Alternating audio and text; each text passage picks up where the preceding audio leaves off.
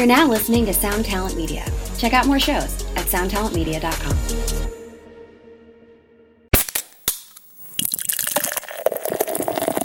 now we have this like we call it like our tasting hall or the Wyrd hall and it's a place where people can be themselves if you i've looked out on the floor and i've seen people with spikes and studs and patches bikers and like metal heads and stuff. And then at the next table there's a bunch of elves and people in armor and uh, cloaks and hoods and stuff like that. And it's just this really cool like you know and and it's because you know it's our whole community you know it's growing up in the metal scene you know it, it's a very tight knit community wherever you are. I kind of took that kind of at heart and put it into Wyrd. Hey, what's up, Vox and Hops heads? I'm Matt, the vocalist of Cryptopsy and the host of the Vox and Hops Metal Podcast, brought to you by Sound Talent Media and Evergreen Podcasts, where I sit down with fellow metal musicians, talk all about their lives and music while sharing killer craft beers. Now, before we jump into today's episode, I'd just like to ask you to follow the Vox and Hops Metal Podcast on the podcast platform of your choice. But more than that, I would love for you to tell a friend about the podcast. If there's someone in your life that just loves extreme metal, well, let them know that the Vox and Hops Metal podcast exists. You can tell them that there are over 400 episodes where I sit down with some of the world's best metal musicians. We talk all about their lives and music while sharing killer craft beers. If you're to encourage one of your metalhead friends to become a brand new Vox and Hops head, that would be something that I would truly appreciate. Today on the podcast, I'm very stoked to be with Travis Sigler of Wyrd Leatherworks and Meadery. Get ready, everyone. This is Vox and Hops episode number 430. I warn you, what you are about to hear is very disturbing indeed. Hey, what's up, everyone? Today I'm very stoked to be with Travis Sigler of Wyrd Leatherworks and Meadery from Portland, Oregon. Uh, very cool to finally hang out with you. I've before we started recording and before I invited everyone into the Thirsty Thursday hang because we are recording this episode at July's live interview, Thirsty Thursday virtual hang. Love doing these, love hanging out with the Thirsty Thursday gang, conducting an interview.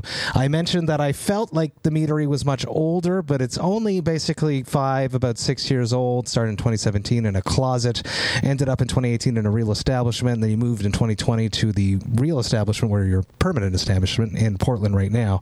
Uh, so uh, it's a cool thing. I'm very, obviously very into craft beer. Uh, I have enjoyed some meads in the past, but I have never had one of yours. Uh, let's all of that just for a simple. Travis, how you doing? Um, doing good. It's uh, it's it's really hot in Portland right now, so we're creeping up to about hundred degrees here, which is not normal for Oregon. um, otherwise, just gearing up for uh, we're going to a Ren Fair in a couple of weeks, Nice. getting our booth uh, ready for that. Releasing five new mead flavors at that Renaissance Fair. Damn. Um, so we're super excited about that. Um, and yeah, just been doing the the work grind for few months now. At this point, it's just it's hard to keep track of time. That's what happens when you're popular and things work. It's it's, it's you aspire to get there and then you you do get there and then you don't get to enjoy it. So you, you have to find ways to take a step back and enjoy it. Hopefully tonight that helps you reflect upon that. Uh, this is a Vox and Hops. Uh, Vox and Hops is all about hanging out my metal friends, talking about their lives and music, typically while sharing craft beer. Now it's almost 100 degrees where you are, so you you will not be enjoying an alcoholic beverage, but you will be drinking what, Travis? I'm I'm I'm trying to stay hydrated as much as I can right now. So um, I'll be uh, partaking with you guys and chatting here and seeing what you guys are all drinking, and uh, we'll talk a little bit about the some of the bottles that I have uh, next to me here, if that's cool with you. very cool with me. I'm I'm very excited to showcase everything you guys are about. On my side, I will be drinking something something a little like tongue in cheek because uh, you're you're a meadery, and uh, how much farther can I get, or maybe somewhat closer to a meadery can I get than a than a smoothie sour, uh, something that I got my hands on a week ago, two weeks ago, thanks to Derek, uh, the head brewer, the mastermind, the wild mad scientist from Pub Brewskey here in Montreal. I was today at the Old Port, and I bumped into Derek, and he hooked me up with uh, this. And this is a Beermosa, so it's a smoothie sour, uh, which is a sour base that they smashed with a bunch of orange caracara and mandarin, five point two percent. Um, In my opinion, Brewskey makes the best smoothie sours. I'm gonna crack this. Uh, Travis, take us all the way back, back in time to your first beer. Do you remember the first beer you ever had? so it's really ironic. I'm not really a beer drinker. You know, I, I'm not really I'm, I'm not really an alcohol drinker too, as well. Um, it's kind of funny because I make mead. Yeah. Um, but uh, mostly growing up, it's always been medieval fantasy, you know, like your Lord of the Rings, Mm-hmm. uh, Game of Thrones, uh, Narnia, all sorts of stuff uh, in those realms. So mead has always been on my like my radar of things. Um, beer wise, it's mostly I like sweet things. So it's for me, it's more of if I can find something that would be like when I did drink some beer, it was oh, what's that stuff called? It was like raspberry, very very sweet. Um, It hypothetically might be a smoothie sour, which which I I think you might enjoy this one if you like like orange juice, mimosas basically. You might enjoy this. So so cheers cheers. I like to- orange juice. so you might enjoy this one. On the nose, it's right. It's just pure orange juice. I think it was like fram frambois, fram something. I don't know. You guys would have way more of an idea because I'm I'm honestly not really much of a I'm not really a beer person. You know. Take me back to your first mead. Then, do you remember the very first mead you ever drank? I want to say it was probably the Dansk Mjød. Um, they're a meadery from Denmark. Um, I actually have some of it at uh, at Wyrd. Just we have we have some guest meads at, at our hall. Um, so I do have some of their stuff. Probably uh, they've been making this stuff called Vikings Blood for years now. At this point, so before I started Wyrd, you know, we would have our we would have like these like medieval barbecues. There you go. Yeah. Yeah, Mike Yeah. Mike Neely's drinking it right Mike- now in the Mike's hang. got some some Viking blood there. So that's a hibiscus and hops. Um, so if you're more of like a more of a beer, you like the hops and stuff like that. That's definitely your. Uh, that would be a really good go to mead that I would recommend. You know, I get a lot of people coming out to Wyrd, and you know, we have our house meads, we have our our Wyrd meads, um, but we we have guest meads as well to give people a variety um, options. Um, but I want to say it was probably that Dansk Mjød from a little shop here in Portland. Before we started Wyrd, before we really started getting brewing in the closet um, in some carboys. uh, and then from there, it's just, it was hard to, kind of hard to source mead, at least kind of in our Portland area. It's a very niche, niche market, um, a niche drink, even though it's the world's oldest alcoholic beverage. Uh, So that's why we started making it. You know, my my buddy and I, uh, we started making mead in a in a carboy in the closet, and that's just kind of where it went from there.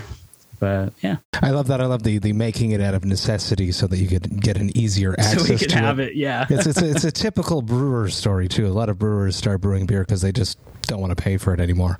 Let, us deviate away from the meat. I'm going to come back and smash a whole topic about that. Uh, talk to me about the soundtrack of your youth. Uh, I feel like, and I know that Wyrd is a heavily medieval based um, identity and brand, but it's also very metal. So, so talk to me about the soundtrack of your youth. I want to figure out you growing up. What did your parents or guardians listen to when you were growing up? When you were not in control of the radio, what were your parents or guardians listening to? Oh man. So so my dad listened to a lot of country when I was growing up, but a lot a lot of old school like rock and roll. Um, you know, like there was always uh you know, like your ACDC, your uh CCR. Uh my grandpa actually listened to a lot of CCR. So that was kind of more of my dad's side, but he was also listening to a lot of country. My mom in her car a radio or anything like that, it would have been uh, the Eagles or Pat Benatar or you know just kind of like the average rock, and then kind of I want to say it was probably my aunt gave me a Metallica CD, and so from there it just kind of snowball um, spider web down the chain of just finding different stuff. You know, I went this I was probably like ten jamming out to Metallica, and then from there it was like I discovered like Exodus and uh, you know Slayer and all these old school thrash metal bands, and then kind of just branched my way out, finding finding uh, as much new uh, to me new at the time, you know. Um, Well, it's new to you. It's, it's not. New. yeah, yeah, It's not your new, you know. experience with the material. So I went down a, you know, to this day, you know, I've got like a whole like Ronnie James Dio Oh, yeah. half sleeve going on. And so Dio to me is like top tier, always will be one of my favorite uh, vocalists. Um, all of my, uh, one of my favorite uh, musicians of all time. So it just kind of, kind of rolls, you know, just, I don't know. It, I just went down that deep hole, found all of like Dio and Rainbow and Saxon and just all sorts of stuff. But yeah, that would be that would be a lot of my high school era. How about your first live music experience? Do you remember the very, very first show you went to go see? I want to say I went to, I think it was Journey, Foreigner, and Night Ranger. That's fucking sick.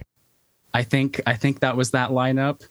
But then I also saw Poison and somebody else. Like they were like a week apart, so I get those two Wow. really, really mixed. Uh, That was a good month. there. Very good month right Uh, there. Yeah. How how old were you at that point, and um, what was going on? Were you already uh, enthralled with with metal music at that point? I want to say I was probably like uh, um 12, 13, somewhere somewhere around there. And then after that, like immediately following that, it was like, all right, I'm going to Exodus, and that was my Yes. first like Mosh thrashy, thrashy wall of death kind Oh of shit! Were you ready? Were you there, or were you in a safe spot? Oh i had i was just like this is nuts. Like but this is awesome. These are my you know i've been i've been listening to mute metal for a long time but i had never actually been to a show. I Mhm. want to it was uh exodus holy grail and a local band excruciator that i became friends with here. Um and that was just after that i was hooked. You know i was going to shows. I've been to hundreds at, at this point you know so um just down down that rabbit hole. I think that's amazing. But you never yourself, and I could be wrong here. You never became a musician yourself. It was always from a fan's point of view. more of a more of a fans. You know, I've dabbled, but it was never really never really my thing. I was always more of the um when I kind of first started in the scene here in Portland, you know, I, I originally wanted to be like a video uh, video editor, trying to help uh, local bands get get some of their stuff out there, get uh, videos up on YouTube, any sort of audio, that kind of stuff. So I was kind of dabbling into the video editing, audio kind of uh, recording world of of things for years in our in our local scene, and just really, you know, I've always been a real like community uh, support kind of kind of person. So trying to just get people's stuff out there, really hype it up, um, and expose people to to the the music of our of our local area. Hell yes. Everyone that is involved in a scene is very important from the people on the stage to the people outside. Um, video editing being people that just talk about bands that they love. It's, it's, it's a community and that's what band makes bands work. That's what Right. makes bands works is the community around them. It's more than just the center of the flower, let's say. And then there's all the petals that surround it that expand out that causes a band to have success. So cheers to, cheers to you for doing that for so many years. Uh, before Wyrd became such a big part of your life, uh, you got into um leather making. Um, talk to me about that. You had a brand. Your your artist name was Obsidian Crow. T- talk to me about that. About the passion of getting into making leather objects. Uh, obviously, there's the whole medieval aspect of it. That huge interest of yourself. Maybe we should back up even further, if you, unless you want to answer it in this question. Is at what point did medieval folklore and all this passion become such a huge part of your identity? so I was going to a lot of concerts and uh, doing a lot of that stuff. But growing up my whole life, I've been reading like high high fantasy literature and all of that kind of stuff. Then I went in 2013, I think, to my first Comic Con, and that was a whole nother. It's like it's like the metal community, right? Like there there's this huge network, a huge following, a group of people, and then I went to honestly with some of my you know my buddies. We all went to to Comic Con, and I was like, this is almost like the metal scene, but in a totally different different route here. And I'm like, I want to do this. This looks fun. And me being very much uh, loving all of the, the, medieval fantasy stuff and Lord of the Rings.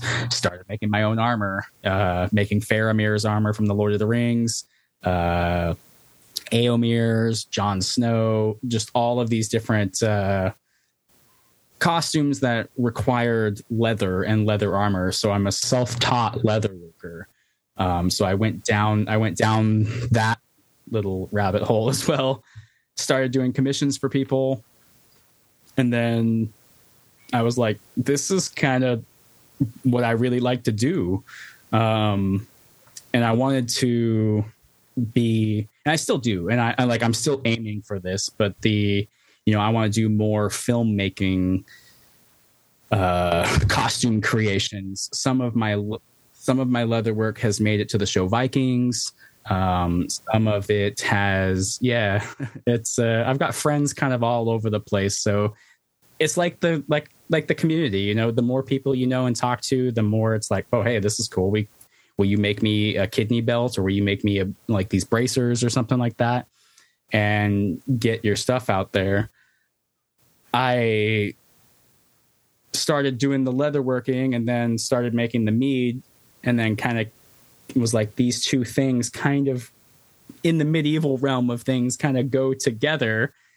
I wonder if we could make something work, you know, for this that's unique and different and is very, uh, you know, just totally different than than the normal meadery or the normal, I guess, leather working shop, which usually produces like handbags and stuff like that. Hell yes, I think it's so good. That, that was uh, you're you're flowing right into to what I want to talk about. Putting both together, having this identity of of a medieval metalheads. Um, I think one of the first people that spoke about you on the podcast was Ty from Lords of the Trident. You made his whole he's new armor. He's, he's, so awesome. And then you guys also, and correct me if I'm wrong here, for the Mad with Power Fest, you guys had the official meet. Am I crazy there? Not me. Um, that's with uh, Bo- Bos Meadery, BOS well, that's, Meadery. That's lame. He should have done it with you. I do want to meet those guys. You know, us speed makers. It, it's all a very, very niche thing. You know, so I was talking to Ty when he was at Wyrd like a month or so ago. I'm like, hey, if you guys ever want to do a collab or whatever, let me know. I'm going to Mad with Power next month, so I'm super stoked about that. Um, I've wanted to go to his festival for uh, years at this point, and all the bands that are on there, over half of them are different friends, different friends bands, you know. So, so I'm st- I'm really stoked about that for sure. Now, now I know very well, and a lot of the listeners know because I've spoken about it at length on the podcast. What goes into making a beer? Now, now, can you explain the process of making a mead? Uh, I read some of the ingredients. Your semi-sweet traditional basically only has three ingredients, which is pretty fucking sweet. It has a honey, water, and yeast. So it sounds simple, but I'm sure it's not simple. So, so can you go into the process of what, how do you make a mead, and what is the the whole from A to Z, the fermentation process, and how long it takes? Right. Um, so it really just kind of depends on what you're going for, right? A semi-sweet mead or just a a traditional it's also known as like a sack mead or just a traditional mead is honey water yeast. Um, you you got to figure out your ratio of honey to water, and then from there, you pitch your yeast. There's so many different types of yeasts. Um, you could use all anything from a wine yeast. Uh, we use a Norwegian ale yeast on our stuff. Um, I just like the notes and stuff that comes out of the using more of the the yeasts that are usually used for beer. Um, it it seems to work out flavor notes for us. Um, makes it a little bit different. The the nice thing is is you can ferment it super hot um, with that uh, with that ale yeast. It can go all the way up to honestly like 100 degrees without killing the yeast. Um, which is cheaper too because you don't have to keep it cold. Yeah so you you you have to be careful with um, with where you're brewing it. You know when we started doing it in the closet in the carboys we were using a wine yeast. That stuff can't go above like 75 ish degrees. Otherwise you'll end up killing your yeast and then your fermentation will all stop. The yeast goes in. I'm i'm sure you if you guys are are, beer makers or brewers or anything like that. Okay, th- so think of it like a wine, right? the sugars from the grapes get converted into alcohol. In mead, the sugars from the honey gets converted into alcohol. So we're essentially replacing the grapes with honey, um, and then from there, it's you ferment it to whatever gravity reading that you're looking for. If you're trying to get it to about 13%, which is where our stuff usually caps out at, um, around there, it just kind of depends on what you're doing um, somebody down here in the chat, whoever was drinking the Vikings blood, um, has the yeah. There's the bottle. That stuff goes up to like, I want to say it's like sixteen percent, or one of one of their one of their flavors goes up to like nineteen percent. Um, yeah, yeah. uh, so, you know, it just it's kind of up to the mead maker on what you're kind of aiming for, right? there's meads that are six like six percent. There's meads that are 10 15 almost all the way up to 20 i don't know if you can legally go higher than that before it becomes like a like a liqueur. But uh for the most part you know we we stick to that kind of 13% land. Uh once you hit your kind of desired alcohol level you can then put stuff in it to kill the yeast or bring it to a halt. Um, from there, you can age it, you can bottle it, you can put it into a whiskey barrel, you can add fruit onto the se- uh, what's known as the secondary or the um, the third. You can just keep it going. Um, we usually try to rack ours a few times just to get all of that kind of natural settlement from all the yeast and stuff to drop down um, before we kind of move it into the secondary where where the fruit or the tea or the whatever it is we're doing will go into that. Um, and really, it's up to the mead maker. You know, you can let your stuff sit for a year uh, before before it's where you want it to be to to drink it, or five months, or seven months, eight months. It's just kind of, you know, there's the nice thing about mead making is it's a little complex, but like in my opinion, it's probably not as complex as most people would think it being. Brewing, like with beer, to me seems a little bit more complex. That's because I don't make beer, so I don't know. it's definitely a a pretty forgiving beverage too. Mm, I, was, can, I just I literally just wrote down the word error to ask yeah, you about so, that. so you can have some pretty big errors, right? Like your your your mead could almost end up like a like a vinegar, or maybe your your yeast stalls on you and you don't hit that ABV, which won't hit that flavor that you're trying to do. The nice thing is, is that no matter what happens, you can almost always kind of figure out something to do with it. uh, if you're like, oh, I'm trying to make this, but that didn't work out, you could be like, okay, so now we're going to turn this 9% mead into a whiskey barrel aged 9% mead or something, you know, and, and at least have a, a product out there. So there's no, it's not like in the brewing world where if it goes terribly wrong, you got to dump it. Yeah. I mean, there must be sometimes it's that it's just not yeah salvageable. yeah sometimes but not all of not all the time i would say it sounds like it's a good thing because one of the other things that came out as you were speaking before was that it seems to take a lot of space uh, breweries yeah. like to fill their fermenters and then flip them over very quickly. You know, lagers six weeks, uh, IPAs three weeks, just pumping out products. Whereas meads, you got to hold on to this to six, seven months to longer. So, so you need to have yeah, space. Is what I'm what is what the vibe I'm getting. Yeah, it really just depends on like what you're trying to do, right? So, like a session mead. Um, these are the meads that I kind of recommend to people if let's say you're you come in and you're like I'm a beer person I've never had mead before. What do you recommend? I'm like, okay, so either it's going to be something like the Danskmead with the, the, the hops in there already, or a session mead is a great way. It's a lower ABV carbonated, so you get like a pint of it, and we we make our house sessions as well. But it's a kind of a, just a great way. We did one that was uh, spruce tips and hops, Oof, right? And it's a mead, awesome. so yeah. it's it's very beer ish, but it's um, if somebody came in and was like, I drink beer all the time. I've never had mead. I'm like, spruce tips and hops. Try this, or even just our semi sweet flagship flavor. It's a really great introduction. Um, but the session meads are definitely the uh, a good introduction as well. Um, those ones. So that's what I was getting at. Timeline.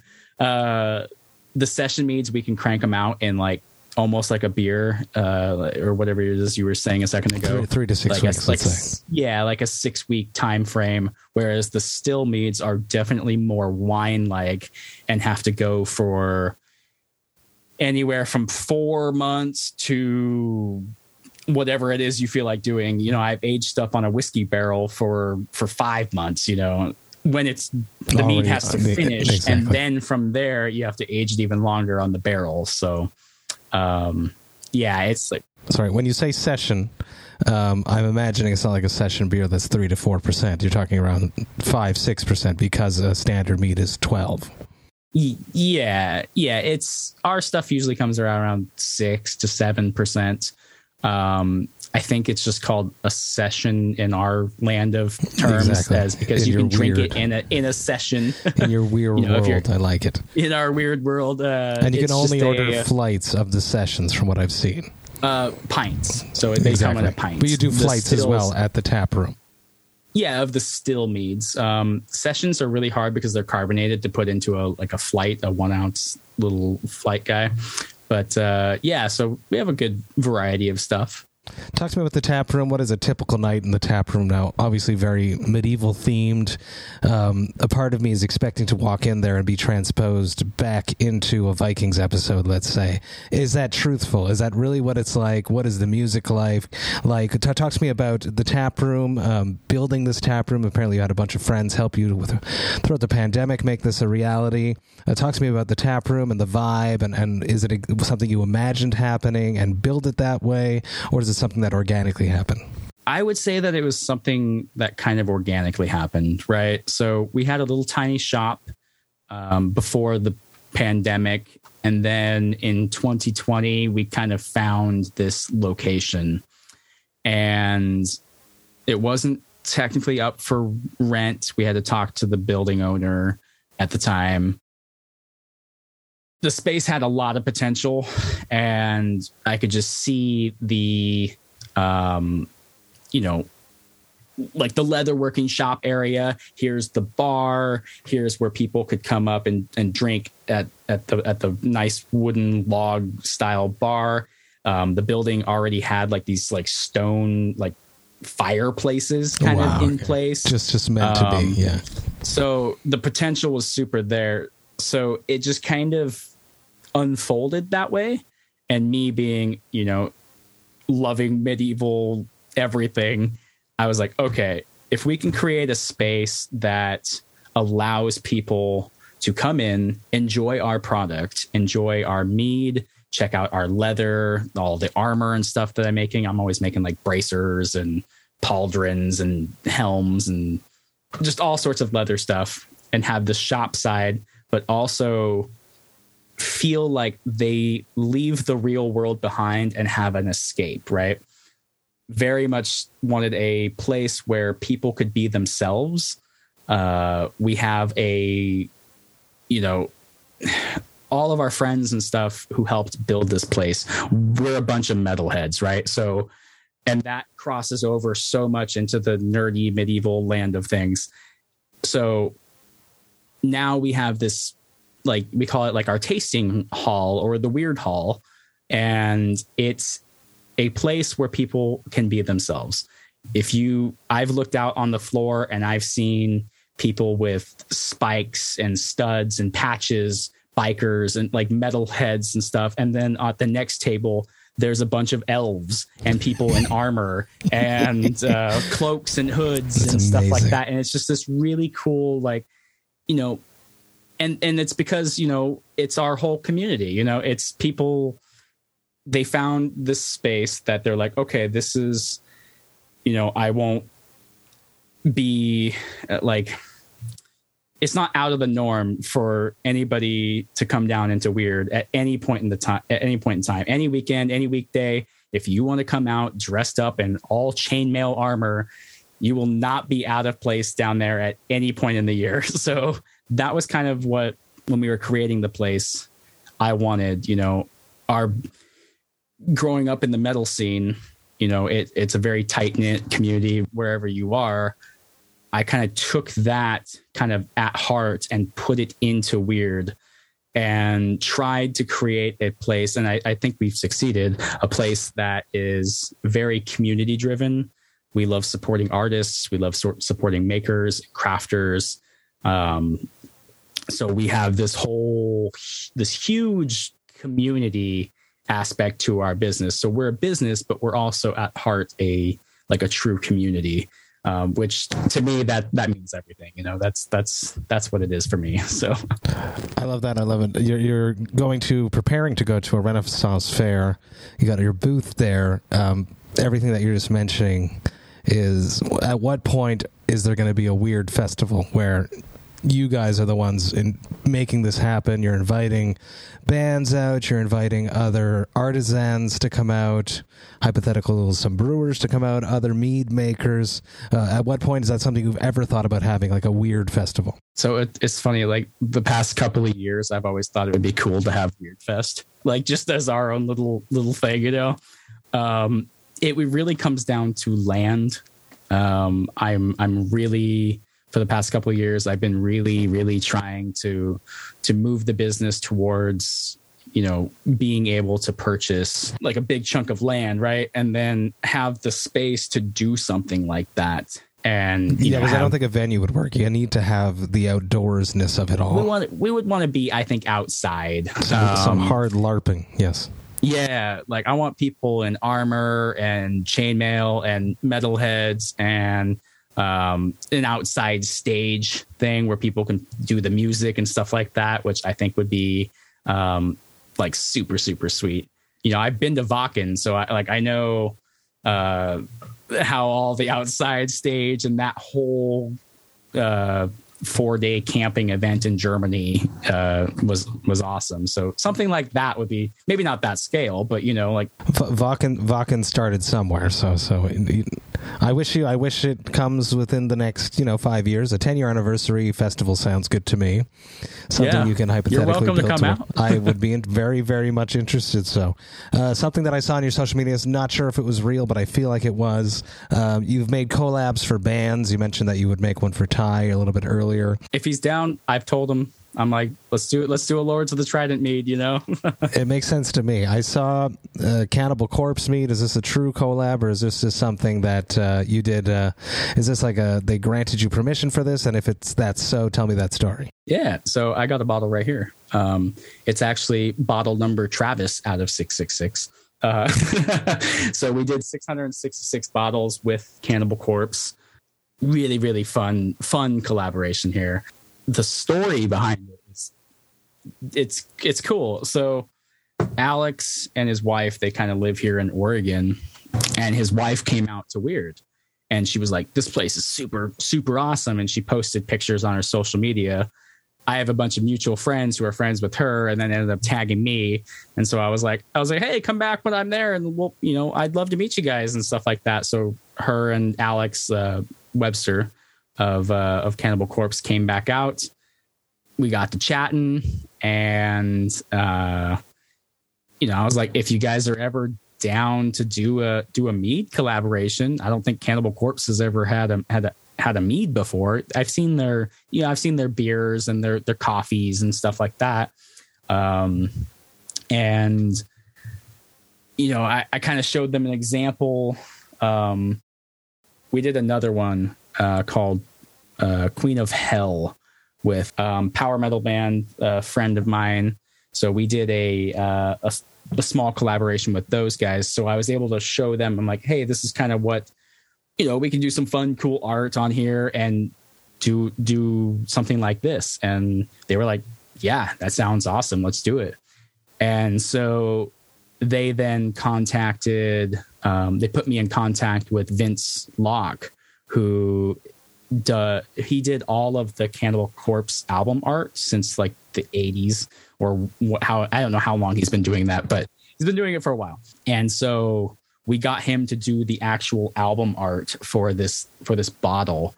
Um, so we actually have an official Cannibal Corpse um, artist who has also done that. And it's hard to see, but there's like there's some uh, there's there's some zombie Viking dudes jumping off a cliff, and there's a blood orange tree in the background. They chose the flavors uh, blood orange, hibiscus, and safflower. Um, very interesting combination. Turned out really really smooth. Um, very citrus citrus florally kind of notes on that. Um, which is kind of it's I, I love it because it's like citrus and floral and stuff, and it but it's Cannibal cannibal corpse, you know. Like, That's amazing. so what ABV? yeah. I'm sure that's, that's a banger. That one. uh, thirteen. Awesome. Awesome. Yeah, it was about it hit about it hit about thirteen on that one. So Well, that's amazing. I, I love when artists go to a place, they like it, and then they immediately do like a collaborative support system of it. That's that's very cool that a band as big as Cannibal Corpse is still interested in just walking into a place, loving it, and then wanting to showcase and work with them. yeah, I mean, and you know, I've I've sat there and chatted with with Alex about that same thing about how much to us it means to us. You know, we're we're we're a small business. You know, at heart, we're we're just a small business, a local Portland small business. Um, we are starting to get some worldwide support. Um, the more people that are finding out about us, um, tons of people in different uh, countries now wanting our mead kind of out there. It's just hard to ship alcohol internationally. We're trying to work on that. Um, we can ship to like 44 states here in the US, which is awesome. That is a cool. Um, Uh, you know, being a small business, it's just uh, it's- to us, you know, they're really down to earth guys, right? So, you know, that was kind of it. Just meant a lot when when they were like, "Yes, let's uh, let's do this," and I was like, "Oh, okay." Like cool. Like not many people can say they've done a collaboration with Cannibal Corpse. You know, um, I was still trying to get. I was trying to figure out how to contact Jim Carrey. I wanted to get him a bottle of that. That's so bad um, for the the because I grew up watching like Ace Ventura and stuff, and Cannibal Corpse is on that stage or whatever. I'm like, that would just be so so cool. uh, yeah, Absolutely, that's so damn cool. Um, if you could now, Cannibal Corpse is obviously a big bucket list. So you've accomplished this question already. Is there someone else on your bucket list that you would love to collaborate with a band, an artist?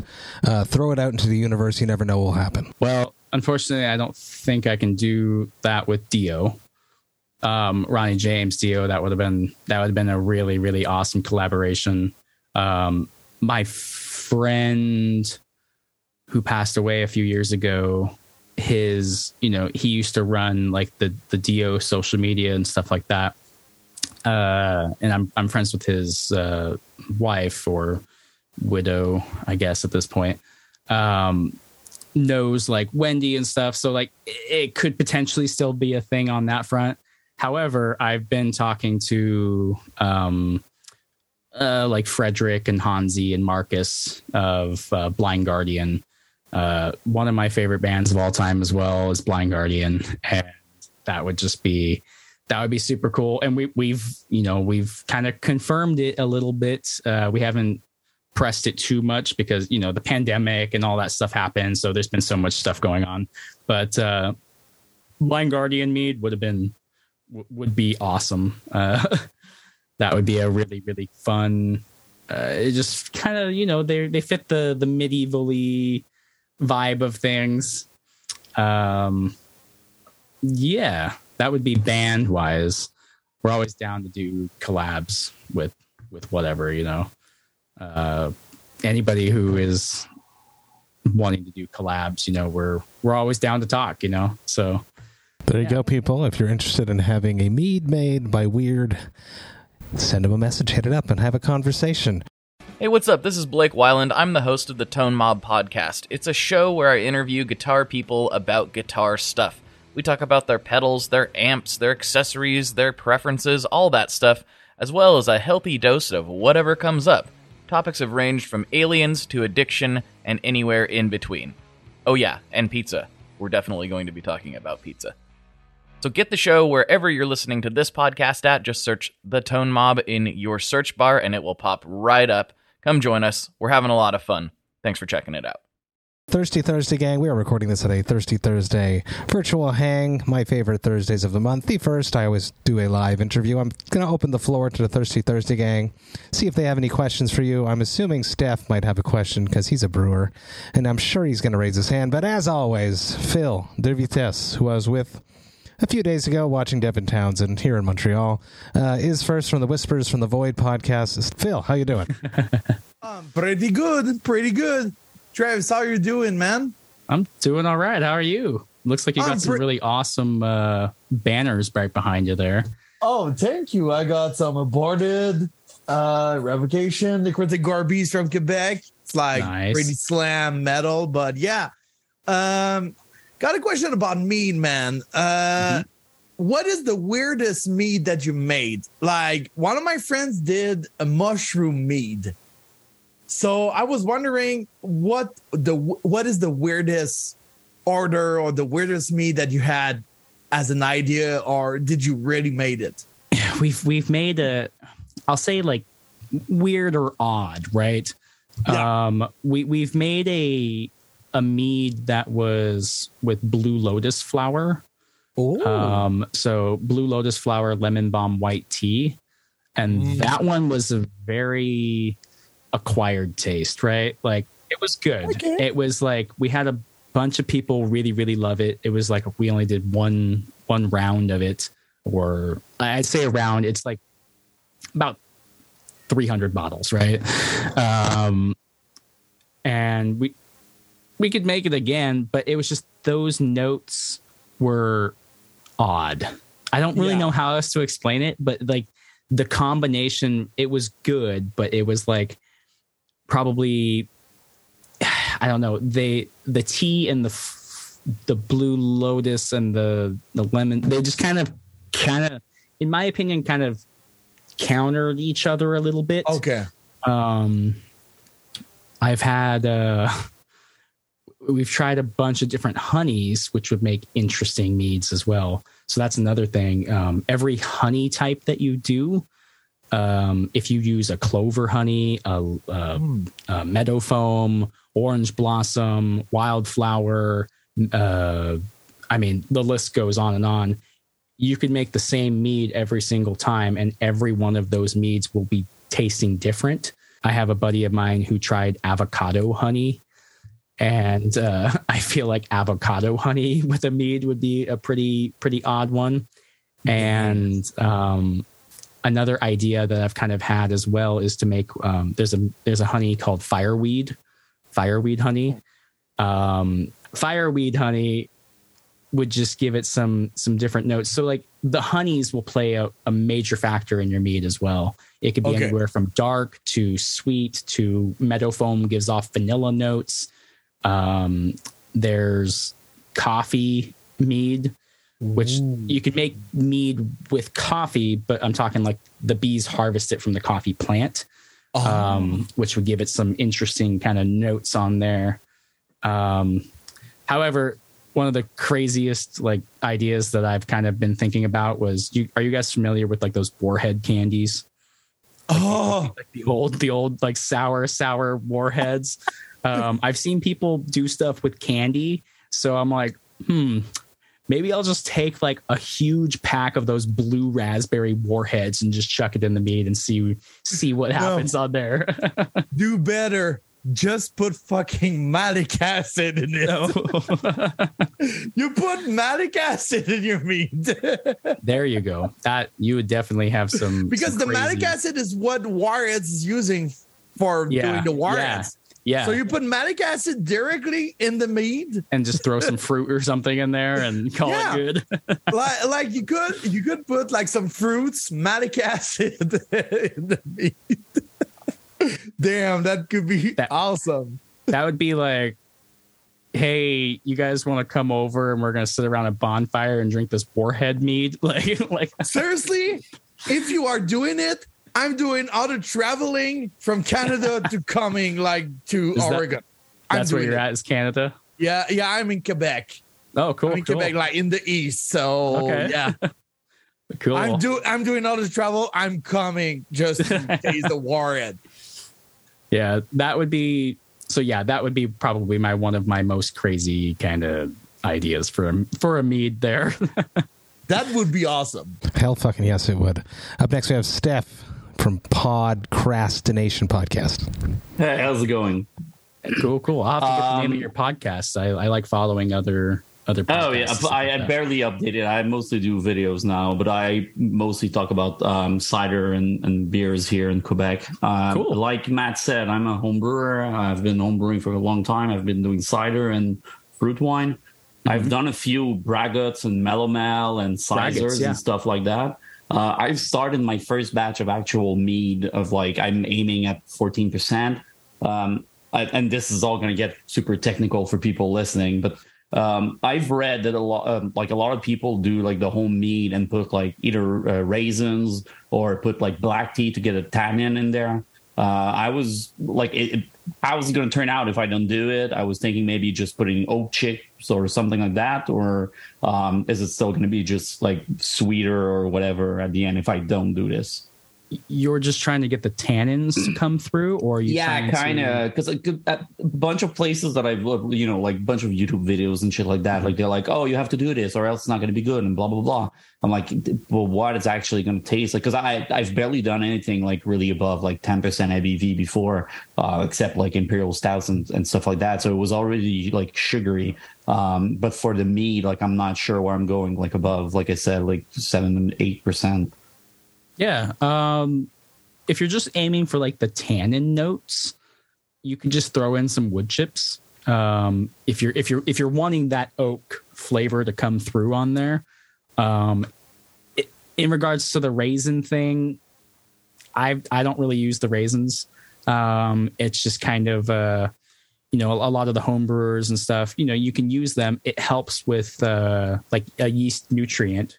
Um, give him a little bit of like go-go juice essentially um but you can also pick up like a uh an oak stave which yeah, is- yeah, that's what I have. I already have a bunch of. Uh, I, I used Okay. to work at a brewery, and I used to I, I Yeah. jam a bunch of barrels that I chipped, and I have like a bunch of, of stuff already for that. So basically, I can just like forget about the the raisins and the tea, and just let nature do its thing. yeah i mean if you're just going for a a, a traditional mead because you said you you've made braggots which for anybody listening uh, a braggot is a it's almost like a beer mead crossover thing um we're actually in the process of collabing with a brewery to make a braggot as well um, for a Viking beer fest that's coming in in August, um, which is crazy that it's that's next month. That's Um, soon. Hope it's you have a recipe already. yeah, yeah. So it's essentially mixing mead with beer. There's that route, or you can brew your your beer with honey. There's like there's multiple ways to make that braggot. Um, and then you said that you've done melomels, which is Yeah. a mead with fruit for anybody who's listening. If it were me, like I would just be going with do your just your honey water yeast and then go from there, let it go like two to three months or so just to do your your normal fermentation. Um, if you feel like throwing in a um, a raisin in there, just to kind of kick the I don't know what yeast what type of yeast you're using, but if Uh, it was wine yeast, EC one one one eight or something like that. If uh, that's the So- white wine yeast or something. the white wine yeast, kind of like your your mangrove jack or or something like yeah, that. it's sort of a brand or something, but yeah. Yeah. Um, the wine yeasts, they do benefit a, from what I've seen and kind of done over the years. They do benefit a little bit um, with a, a raisin or two in there.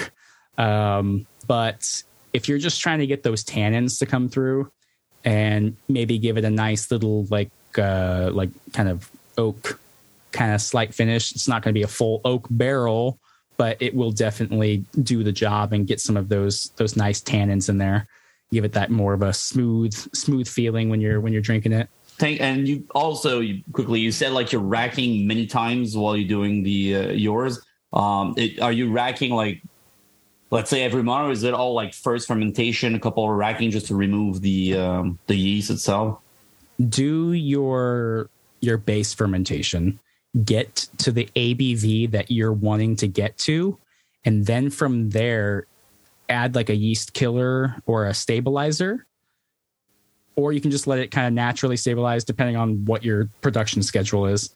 Let it do its its fermentation and stuff. Yeah, your schedule. Um, let it do its natural fermentation and stuff. And then when it's done fermenting and you've hit that ABV that you're wanting to, rack it over, get it off of all of that, uh, get it off of all of that that dead yeast and stuff, and then from there add your um, your, your oak chips or your stave. So really like a What- second fermentation from there. Yep, it put it into the secondary and then go from there. Um, let it you, you're depending on how far along you are on that. Let it go um, like two months or so on to uh, like on your primary. Put it onto the secondary. Let it sit on the secondary for like another month or so. Taste it. See if you, if it's where you like it.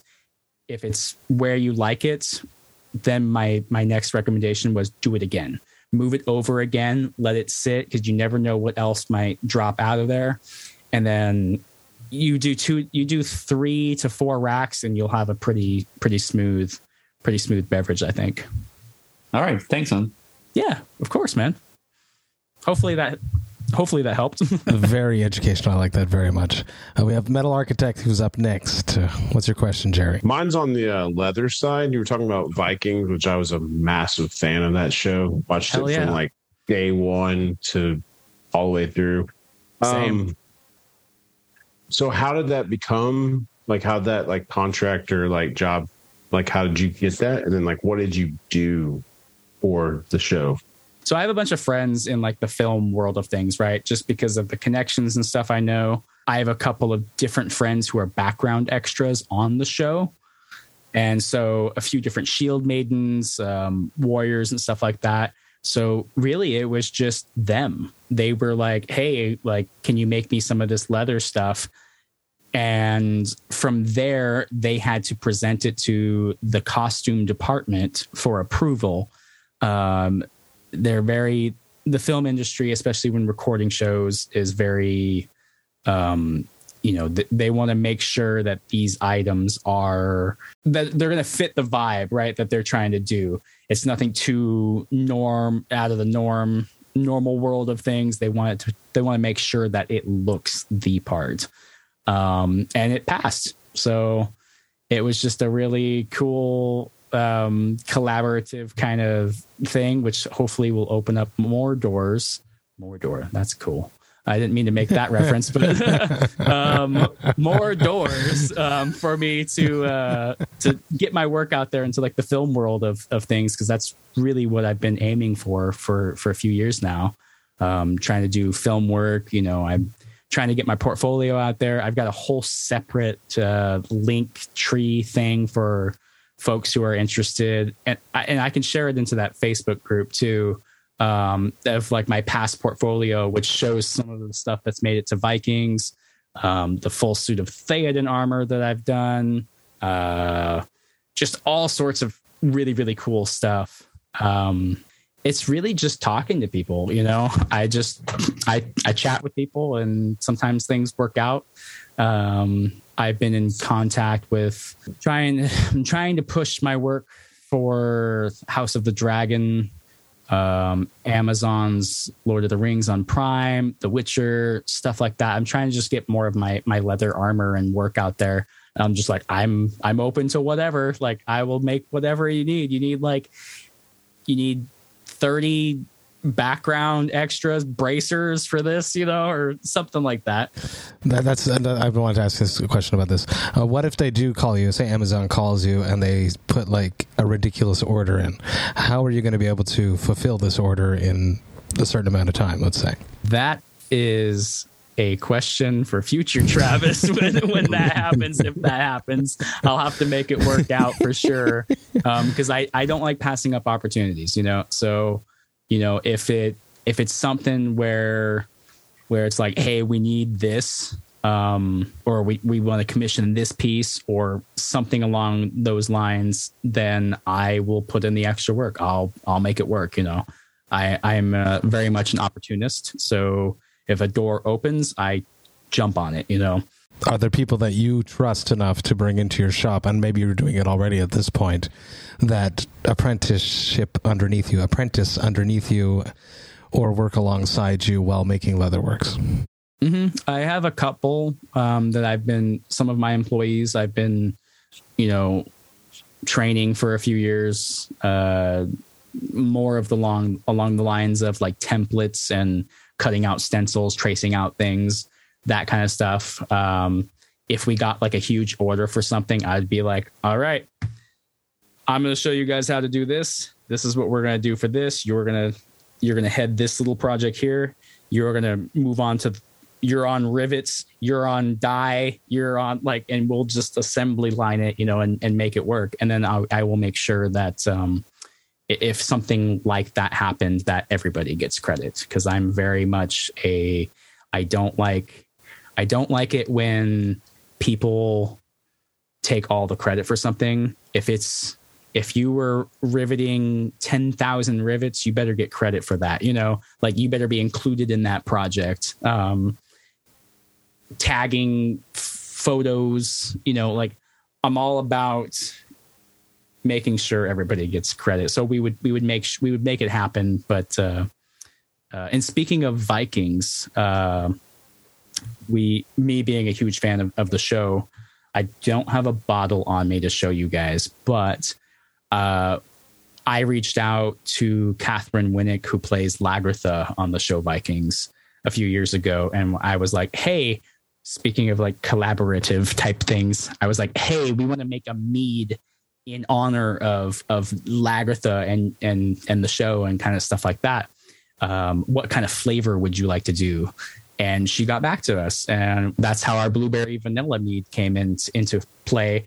And it's hard, you know, I can't really show you guys what the blueberry looks like because I just don't have it.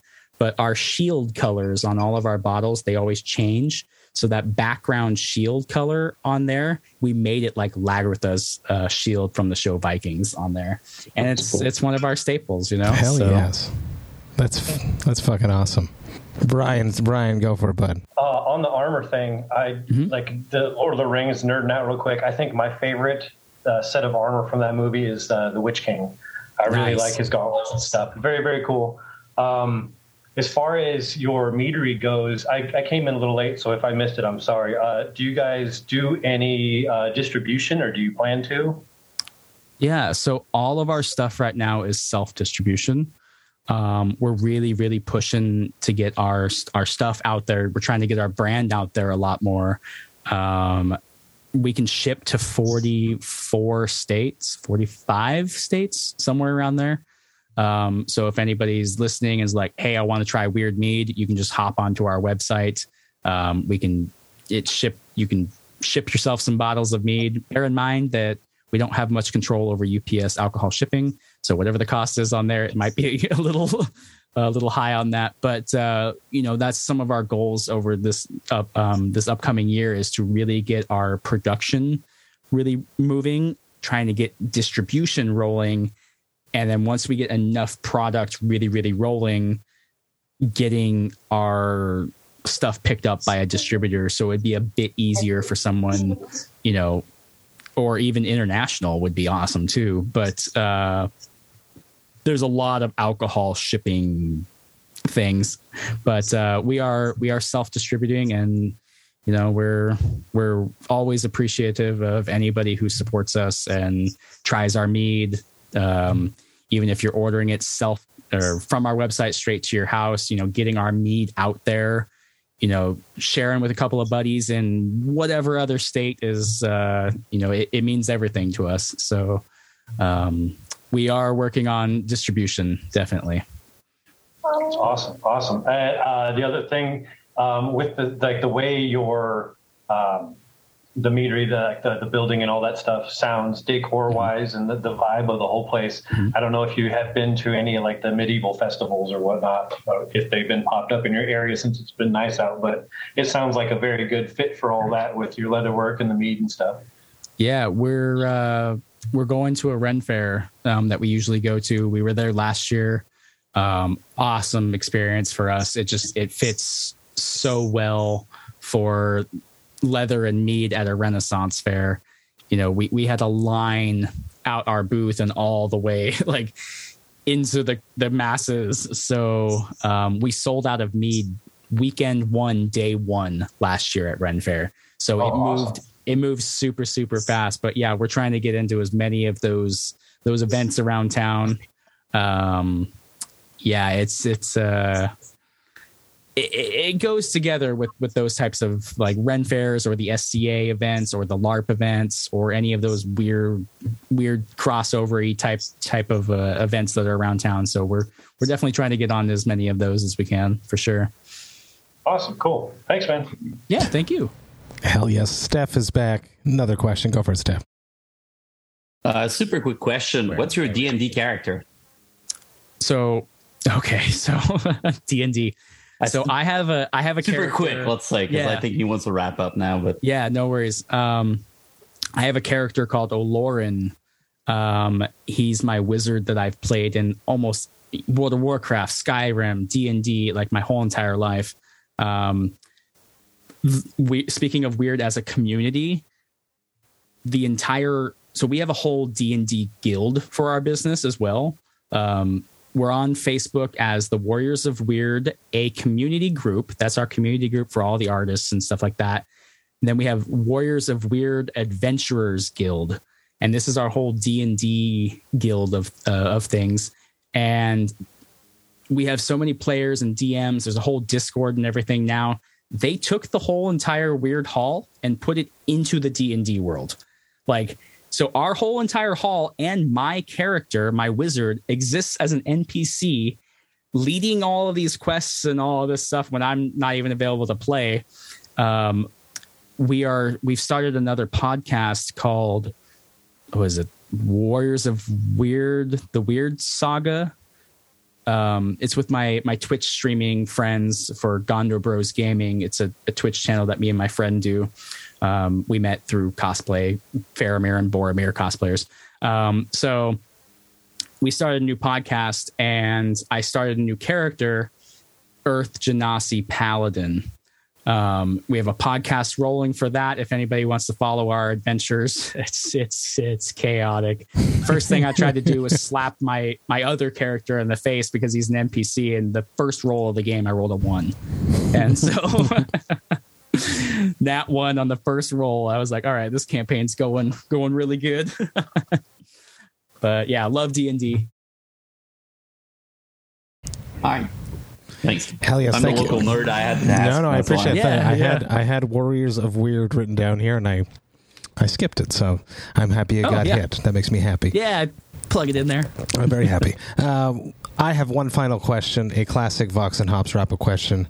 Now, I am very well versed in the world of uh, hangovers from craft beer. Now, now, what is the difference between a mead hangover and a beer hangover? Uh, is there any difference? And um, if you do ever get hungover, what is your hangover cure? I've never been hangover. I've never been hungover in my life. So I couldn't I couldn't tell you that. Like I don't drink enough to to really to make that happen. I've heard that from multiple sources um, from people that it's uh it's either you're in bed all day or nothing became of it and you're up and ready to roll and you're good to go. Um, I honestly, I think it probably just depends on what the what the mead that you're drinking is. Are you drinking a six percent mead, or are you drinking almost a twenty one percent mead, and you've had five glasses or a God full drinking yeah. horn? Uh, yeah, sorry, I, I don't have much of an No, no, answer on that's that. it. I, I, I like the there's no hangover answer. I think I that's mean, like, that- that's that's the legit. dream, I right? don't- That's that's the dream. Travis, thank you so so much for hanging out with me, the Thirsty Thursday gang, talking about life, talking about metal, talking about mead, talking about leather. Um, very interesting. Um, anytime I'm going to be over in Portland, I'm definitely going to come and hang out at Wyrd.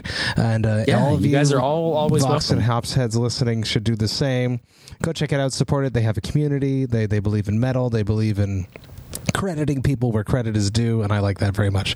Travis, Thirsty Thursday gang, make some noise even though we won't hear it. I it, it makes me laugh every time I edit the episode. So so thank you so much. Give Travis a nice send off. Cheers Oh, to you all. I appreciate well, you. Thanks, guys. All your voices. It always makes me laugh when I edit it. It just never works. stopped. Hey, thank you all so, so much for listening right end. You know that I love and appreciate that. Man, this was an awesome conversation. I love Thirsty Thursday virtual hangs. It just makes me so goddamn happy to connect with the Thirsty Thursday gang with a guest coming into this community that was grown out of hanging out together and drinking beer during the pandemic and is still a thing. I think I'm very lucky and I'm very fortunate to have amazing humans in my life that want to hang out with me and drink beer with my guests and myself. I think it's super cool. Travis was amazing, so interesting the process that goes into creating mead. It's something that I was not aware of. So I learned new things. I'm excited to see where Wyrd goes. I'm excited to see how big it goes. I want them to have that festival. I think that would be so so cool. Travis, thank you so so much for hanging out with me. It was an absolute blast and I can't wait to do it again. Now, if you enjoyed this Vox and Hops episode, you should sign up to the Vox and Hops Metal Podcast mailing list. You can do that on my website voxandhops.com. That's V O X A N D H O P S.com. And when you do that, you shall receive one email a week that contains all of the details of everything that has happened recently in the world of the Vox and Hops Metal podcast. You'll get to see which episodes I dropped recently. You'll get to see which episodes I have coming up. You will also get to hear about any projects I have in the works before I announce them to the public. You will also get to hear about anything going on in the world of cryptopsy, and there's a lot of stuff going on with cryptopsy right now, so the mailing list will keep you up to date on that. You will also get to see which albums the Vox and Hops album review crew have reviewed recently, and you will get to see which albums Jerry Monk, Vox and Hops' Metal Architect, has added to the Brewtal Awakenings playlist. If ever you're looking for new music to listen to, well, you should listen to the new Cryptopsy as Gomorrah Burns. Just kidding, but you should listen to it. Apart from that release, Jerry finds the best new releases and puts them all onto the Brewtal Awakenings playlist for our listening pleasure. So check it out. It's available on both Apple Music and Spotify. There's always a lot of stuff going on in the world of the Vox and Hops Metal podcast, and I hate when you miss a single thing. So please do me a favor and sign up to the mailing list. The Vox and Hops Metal podcast is brought to you by Sound Talent Media and Evergreen Podcasts. I hope you have a killer rest of the week. I will be back next week with one episode that drops on Tuesday. But until then, remember to enjoy life, metal, and craft beer. Cheers, Vox and Hops heads.